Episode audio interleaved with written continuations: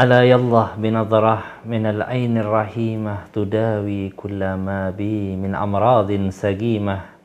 ألا يا بشار جادت سهائب رحمة البر وحياهم بروح الرضا ربي وبشر. ألا يا بخت من زارهم بالصدق واندر إليهم مؤتني كل مطلوبة تيسر. Al-Imam Abdullah bin Ali Al-Haddad berdoa meminta kepada Allah Subhanahu wa taala agar dianugerahkan pandangan-pandangan Allah Subhanahu wa taala yang maha pengasih, yang maha penyayang bagi kita semuanya. Yang mana dengan pandangan ini mudah-mudahan mengobati daripada hati kita, daripada penyakit-penyakit yang hinggap, penyakit hasud, iri dan lain sebagainya.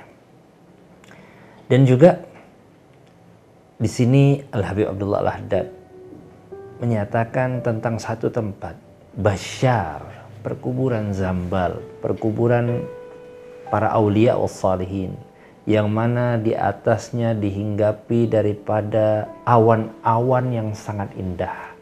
Awan-awan yang siap mencucurkan daripada rahmat, mencucurkan daripada madat, mencucurkan daripada sir yang Allah Subhanahu wa taala titipkan pada alam semesta ini.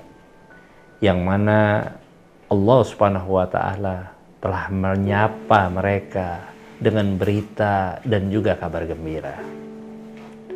Sungguh beruntung orang-orang yang telah berziarah. Mudah-mudahan dengan mendengar qasidah ini Allah hadiahkan, Allah anugerahkan kepada kita untuk berziarah ke Tarim, berziarah ke makam para aulia salihin dan Allah Subhanahu wa taala jadikan filosofi kita dalam kehidupan adalah cinta kepada para kaum salihin. Bisidik dengan sungguh-sungguh dan mengharap kepada Allah Subhanahu wa taala maka niscaya insya Allah kullu matlubuh tayassar apa yang dia hajatkan apa yang dia minta dikabulkan oleh Allah Subhanahu wa taala Bagaimana tidak? Para aulia, para salihin adalah pemegang kunci gudang rahmatnya Allah.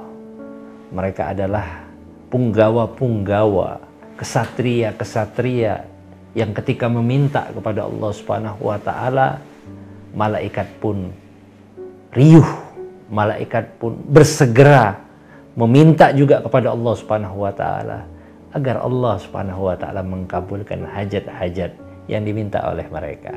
Tentu mereka para solehin, para aulia, para orang-orang soleh. Mereka adalah orang yang sangat perhatian terhadap umatnya Rasulullah SAW. Nah tinggal kita, sudahkah kita memperhatikan diri kita, kedekatan kita dengan para aulia, para solehin, para orang-orang soleh. Tentu kita perlu untuk menziarahi mereka hayyan wa maitan, baik mereka masih hidup maupun mereka telah tiada terhubung, terkoneksi dengan mereka di dunia wal akhirah. Mudah-mudahan Allah Subhanahu wa taala jadikan keberkahan bagi kita semuanya, keberkahan bagi keluarga kita dan keberkahan bagi lingkungan kita semuanya. Amin ya rabbal alamin. Wal afu minkum. Wassalamualaikum warahmatullahi wabarakatuh.